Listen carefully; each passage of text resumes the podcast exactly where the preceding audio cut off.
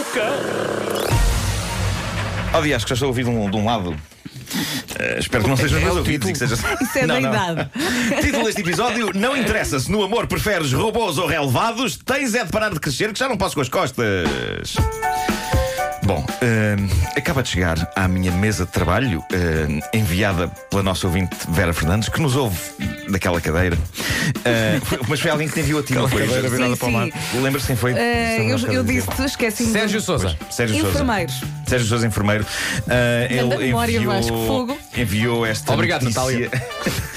Esta notícia sobre um movimento que quer salvar o planeta com um novo tipo de relação íntima. Ecossexualidade é o nome disto. Há um grupo a promover isto, a ideia de que, mais do que fazermos amor com pessoas, temos de fazer amor com a mãe natureza. Ok? A notícia diz que a ideia é estabelecer ligações sensoriais, desde o puramente mental e espiritual até às relações físicas, com a natureza. E para isso existe um estabelecimento em Melbourne, na Austrália, a Ecosexual Bathhouse, Como assim? onde as pessoas podem levar a cabo, é assim uma, uma espécie de umas termas, não é? Ah, onde as pessoas podem levar a cabo relações íntimas com espécies vegetais, plantas, flores, legumes, Abraçar uma árvore as também próprias conta. árvores. Eu já abracei uma árvore. Mais do que abraçar árvores, Vera, isto é ir, a- é, é- é ir ao próximo passo, ao próximo patamar. Eu temo que arranhe. Eu temo que arranhe. As relações mais picantes serão com gatos, não é? Claro, claro. É tramado. Ah, podem também levar a cabo amor com outros humanos, mas sempre, tem que ser sempre com espécies vegetais pelo meio. Ah, pois, pois, pois. está giro. Neste caso mudaríamos a letra da canção de Joel Branco. O mar é mais do que um amigo. É mais que um amigo. É um amigo colorido, É uma, é? é um amigo colorido. mas, eh, mas sim, sempre, sempre com os vegetais pelo meio. Em declarações à imprensa, um espargo exclamou: Ninguém me perguntou nada. O que é que tu fizeste aí? Bom, eh, há, também, há também um movimento chamado FFF, cuja sigla significa em português, e tornando a coisa mais doce, Fazendo Amor pela Floresta. Ok? Ah, ok, já percebi. Eh, este grupo produz filmes para adultos, filmes de ecossexualidade, para as pessoas que apreciam assistir a sexo entre pessoas e relva, por exemplo, ali forte na clorofila. Tudo verde mesmo bom. Tudo verde mesmo bom. Bom dia, Ricardo Aruz Pereira. Bom, eh, e em mais um passo gigante e seguro na direção de ficarmos todos completamente malucos e alienados, eis que temos notícias sobre robôs. Eh, robôs para homens e mulheres. Eh, neste momento há para todos os gostos e podem ser eh, customizados. E mais do que isso, já não estamos na fase das figuras de silicone que podem ser muito realistas de ver e tocar, mas que não fazem nada. As notícias mais recentes sobre isto dizem que entramos na fase das figuras de silicone que fazem coisas, pois são robôs. Há uma empresa chamada Realbotics que está a construir e a vender robôs capazes de eh, fazer amor. Custam 15 mil dólares cada. E há dias foi notícia o primeiro comprador de um exemplar. Um homem que quis manter o anonimato, mas que se sabe que tem 60 anos, é da Califórnia e tem dois filhos. Filhos ainda de uma mulher real, não de um robô. Ele chegou aos 60 anos e aparentemente teve uma crise de envelhecimento que o levou a virar-se para a robótica. E diz ele ficou espantado com o incrível realismo da experiência. Pois. Ele diz que se trata de uma obra de arte. E diz também que relações com androides vão ser claramente o futuro. Ah, não. Dele. Dele, não tenho dúvidas.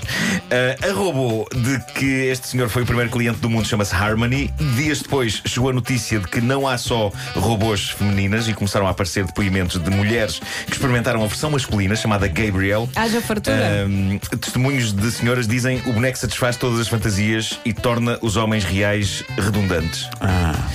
De notar que o boneco está ahm, equipado com a capacidade de conversar dentro das limitações das conversas com a inteligência artificial, que eu suponho que estejam repletas daquelas respostas típicas de inteligência, de inteligência artificial do género. Fale-me mais sobre isso. Exato, exato. Uh, Claro, mas, mas claro. pronto, o, o que há aqui a reter é é que num dos pregos finais do caixão das relações humanas há homens e mulheres a descobrir que robôs é que é. E isto está de acordo com as previsões dos filmes de ficção científica. Eu sinto que estamos para aí a uns 15 dias dos acontecimentos do Blade Runner.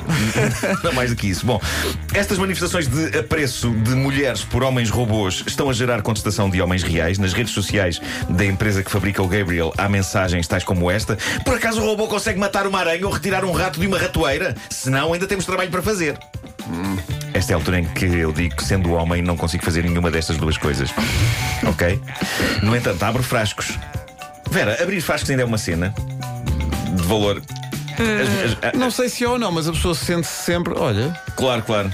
Eh, Mas eu por acaso, olha, não consigo abrir, podes ajudar-me? Normalmente recorram ao homem, é verdade. É isso. Eu sou aquele tipo de homem que abre frascos, ok?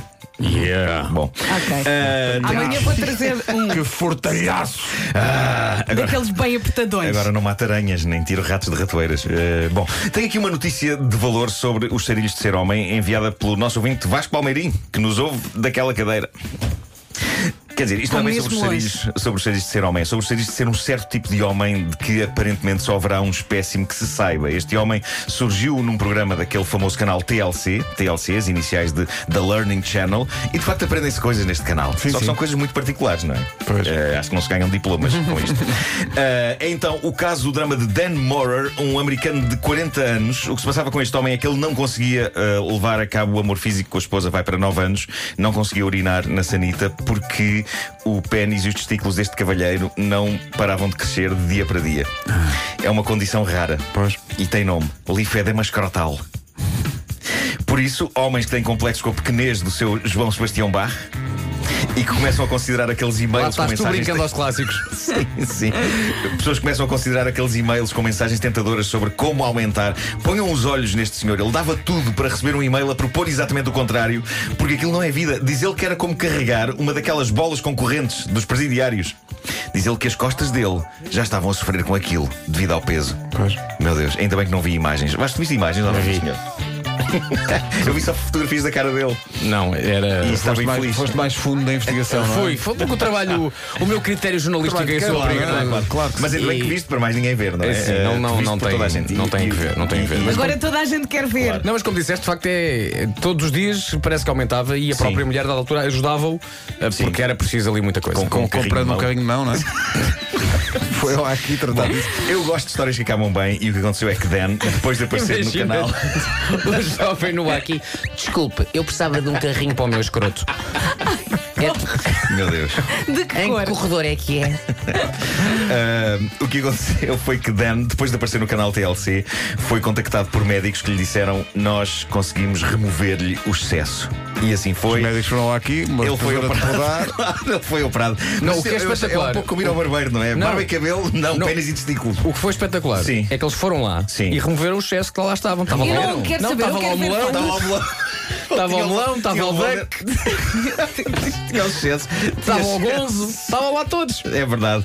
Ah, e pronto. E parece que vai tudo ficar bem. E isto é, é- é inspirador. E valeu a pena ter aparecido no TLC, porque foi de facto à conta disso que apareceram os médicos a dizer: Conte connosco, vamos desbastar! E pronto. E, e, e, Acho tudo é a voltar linguagem normal. médica, não é? A linguagem médica. É, esta, sim, vamos desbastar. e se assim disseram, melhor o fizeram. Claro que sim, claro que sim. E hoje em dia ele está em recuperação, atenção, ainda não está. Ainda não se pode meter em aventuras, não é? Pois. O simples não, ainda tem o carrinho de mão na garagem. Dá-lhe tempo. É melhor.